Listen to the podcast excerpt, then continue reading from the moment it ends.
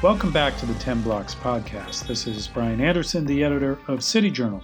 Joining me on the show today is Judge Glock. He's a contributing editor of City Journal, and he's the senior director of policy research at the Cicero Institute. Judge lives in Austin, Texas, and he researches budgetary reform, housing, homelessness, and other issues. His writing has been featured in Politico, uh, the New York Times, Wall Street Journal, in addition to the great work he's been doing for City Journal. His latest essay for the magazine, Subsidizing Addiction, appears in our summer issue, and it's about how publicly funded welfare pro- programs uh, have incentivized drug use and other antisocial forms of behavior. On another note, uh, Judge has been a critic of the recently passed CHIPS and Science Act. Um, having earlier criticized the legislation in a City Journal article, which we published in the spring. Anyway, Judge, thanks very much for joining us.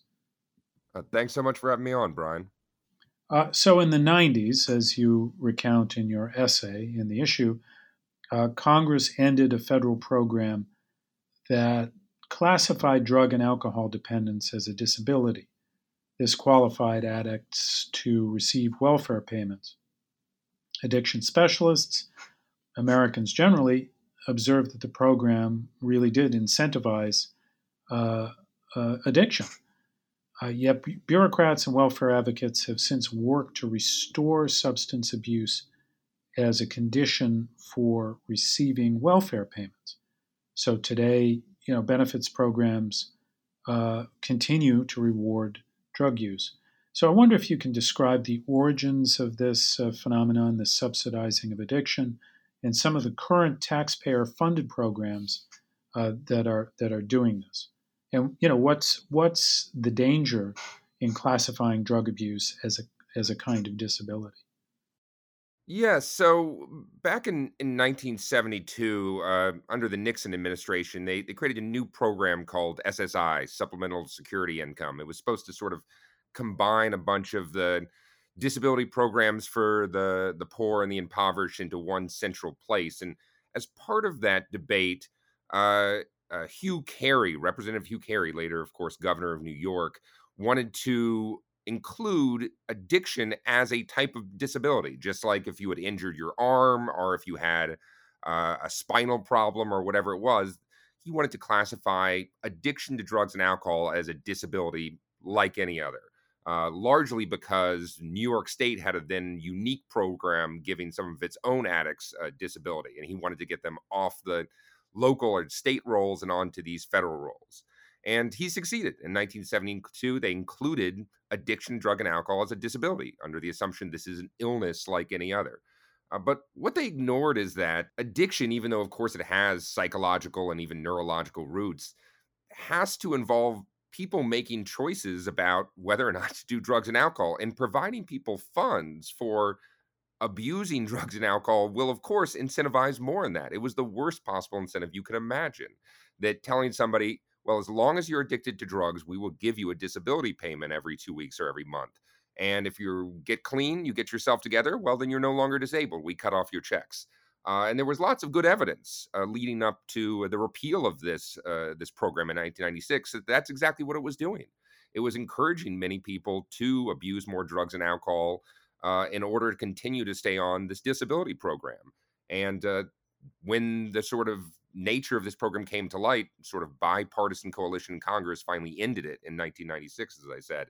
And since then, a lot of advocates, a lot of people in the bureaucracy and elsewhere have tried to restore addiction as another way to create new benefits or get welfare payments.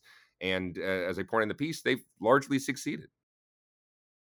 Yeah, how how is that working? Uh, how are they doing a kind of end run around, um, you know, the, the, the fact that there isn't a federal law here? Well, so a, a bunch of the the federal programs uh, they now have what they have called outreach sections to them. It's uh, places like SAMHSA, which deals with mental health, health and substance abuse.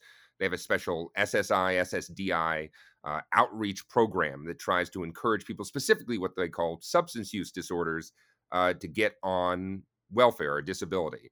And they say why we can't technically claim that you uh, uh, are getting disability purely because of your addiction, you can, uh, because of your addiction, get access to these outreach programs that will then try to get you under another addiction program, most often mental health. Uh, and there's some places, such as uh, like uh, I mentioned in the article, the Veterans Administration, which uh, also once had an addiction disability program, but which Congress repealed again in the 1990s, which now declares, well, if you say have a primary disability of, say, nerve pain, and that nerve pain then causes you to drink or to abuse drugs, then you should get disability payments for that, what they call secondary disability. And uh, as I also point out, probably the biggest source of these programs is in contemporary homelessness policy, where even some of the laws kind of apparently snuck in sub rosa without Congress being aware have included addiction explicitly as a route to benefits and especially to housing. Yeah, I, I wonder if you could elaborate a little bit on the, um, you know, that area. You, you write in the essay that there's these two prevailing public assistant assistance models. So housing first, and then harm reduction, uh, which are worsening the government's encouragement of drug use, and they're contributing what you describe uh, as the government basically helping homeless people to kill themselves on the public dime. So, you know, both models are currently endorsed by uh, the national government. They become standard procedure for many agencies and organizations that are providing homelessness services across the country. So, you know, how, how exactly do these policies contribute to um, this this elevated drug use and overdose rate, rates among the homeless? Yeah. So when the federal government began reorganizing their homeless programs in 2009 under what it was called the the Hearth Act, uh, they said our homeless program should focus on this new housing first model, which housing first means giving permanent homes, either free or very heavily subsidized, to chronically homeless individuals, those on the streets for at least a year and with a disability. And unlike the laws about Social Security or disability or other programs, this one included explicit, explicit substance use disorder as a disability. And that's sort of dangerous enough when you're telling people if you have a, a, drug abuse problem and you're homeless, then you will get priority for housing, uh, for permanent housing. Now, that's exacerbated because the bureaucracy said that every sort of local homelessness group, these things called COCs, uh, continuums of care, should focus on uh, a sort of scoring system for anybody who's going to get housing. You should score who uh, is, has the most problems and therefore is most likely to get this permanent or free housing. And their scoring system, uh, both that recommended by the federal government and adopted by a bunch of these uh, local groups, explicitly says if you're abusing drugs, if you're selling drugs, if you've had an overdose, you get extra what they call points towards towards uh, this permanent housing. Uh, one I mentioned uh, I believe in Massachusetts said, well, you know, you get four points towards free housing if you're currently abusing drugs, but only one point if you're in recovery from drug abuse uh, or if you're getting some sort of treatment. But you get a bonus two points if you've had an overdose in the past 12 months. So, again, this is just the most insane sort of incentive program you could imagine where you're explicitly telling people that the way to get into permanent housing is to have overdoses, to continually abuse drugs, to sell drugs, and as I also point out, sometimes just to, to commit crimes of violence. Some of these scoring systems uh, give extra points for uh, for harming someone, for being arrested, for going to jail, uh, for committing a felony, all of these sorts of things. So you're literally telling homeless people and rewarding explicitly uh, violence, drug abuse, criminal behavior, child abuse. Sometimes, if you're uh, if you're a homeless mother and you uh, lost a kid to child services, that actually gets you bonus points in some places for free housing. All of this is rewarding and encouraging the very worst sort of behavior. And I can't imagine anything more disheartening and discouraging for homeless individuals than to tell them well, the way to get your life uh, moving ahead again is to start abusing drugs, committing crimes, and neglecting your children. But this is exactly what the federal government is doing right now. And the the philosophy of harm reduction sort of works in tandem with this, right? Exactly. So, one, the the housing first model, if I, if I didn't make clear, the idea behind it also kind of created usually is, is a form of what's called permanent supportive housing, PSH, is that you don't want to push anybody to housing programs. And so the idea is that you have what they need. You need what they call low barriers to entry. That means no requirements for treatment, no requirements for mental health checkups, no sobriety, no anything. No, uh, as the federal government even says, no goal setting of any sort. Uh, uh, and the idea with this is well, we know a lot of people on the streets.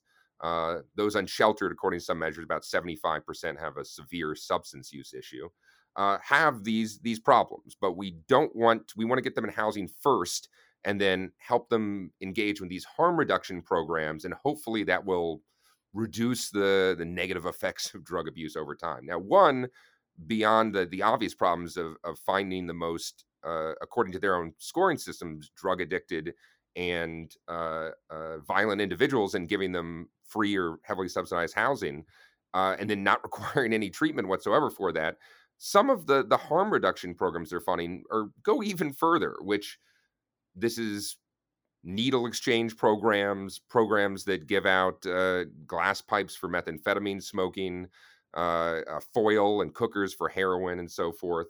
Uh, a lot of these programs uh, originally funded mainly by city governments but recently in the, the stimulus act uh, funded by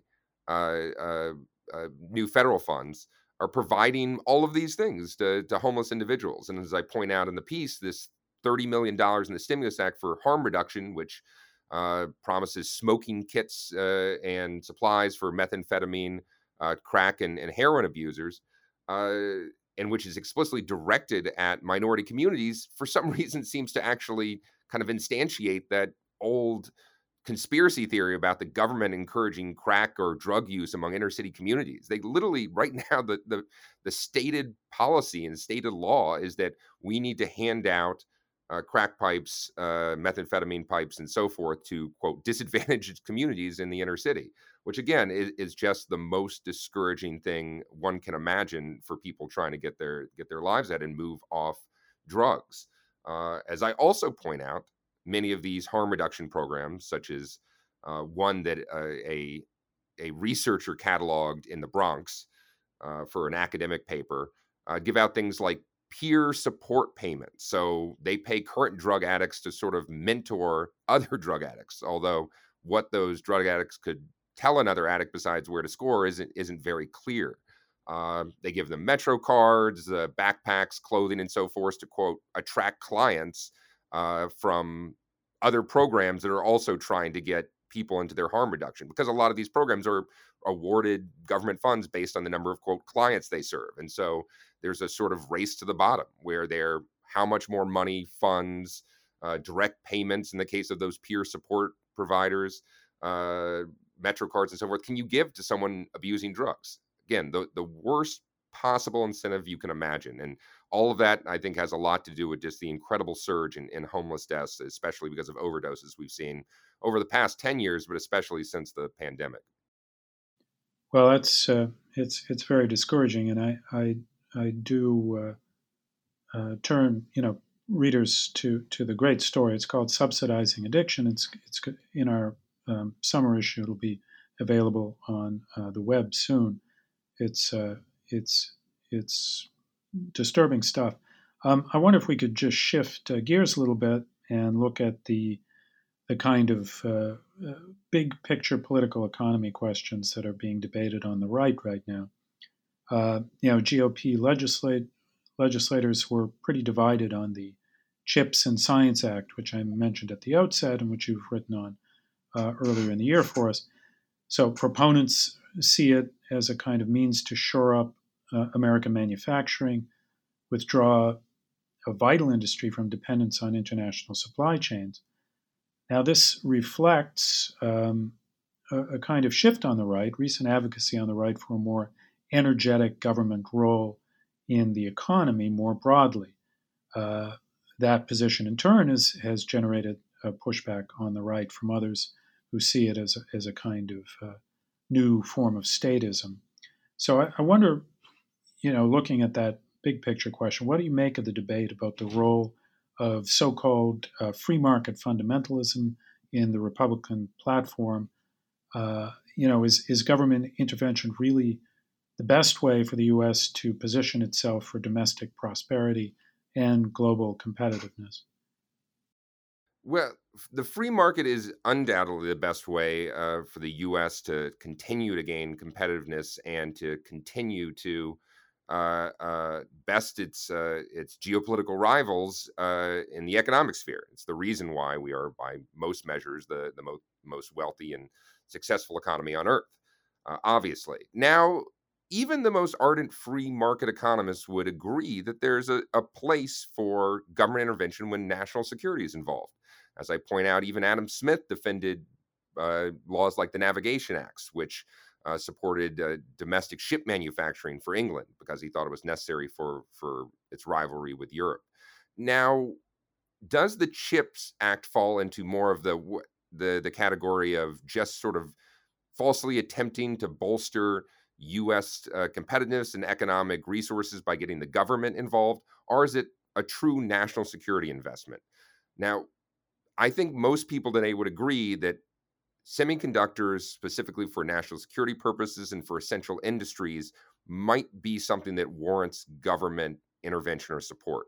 But the strange thing is, right now with the CHIPS Act, it includes a lot of support that doesn't seem to be directed just at those necessary sort of national security industries. It sort of a broad brush support to sort of any chips that can imagine. Automobiles, even gaming chips could hypothetically get uh, subsidies under this act.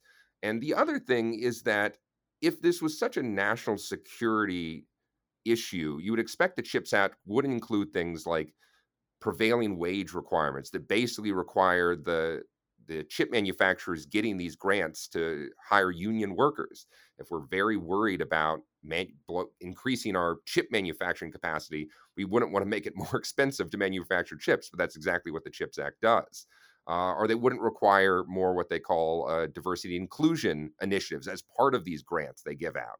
Again, if we're in this sort of struggle for existence with with Chinese uh, communism, the last thing you'd want is to give out national security grants dependent on uh, outreach to disadvantaged communities as part of your semiconductor construction. But again, that's exactly what the CHIPS Act does. So obviously, there's a room for some amount of national security support there for necessary products, semiconductors, all the way up to the most obvious like tanks and, and airplanes and so forth. Uh, but a lot of what you saw in this bill is is the, exactly the sort of reason why you don't want the government micromanaging the economy because it tends to lard up a lot of unnecessary and politicized requirements into even the most justifiable sort of subsidies, and you definitely see that in the Chips Act. Well, thank you. Um, don't forget to check out Judge Glock's work on the City Journal website www.city-journal.org. We'll link to his author page in the description. Uh, you can also find City Journal on Twitter at City Journal and on Instagram at City Journal underscore MI. And as always, if you like what you've heard on the podcast, give us a five star rating on iTunes. Uh, Judge Glock, always great to talk with you, and uh, thank you very much for coming on today. Thank you so much for having me, Brian. Thanks for joining us for the weekly 10 Blocks podcast featuring urban policy and cultural commentary with City Journal editors, contributors, and special guests.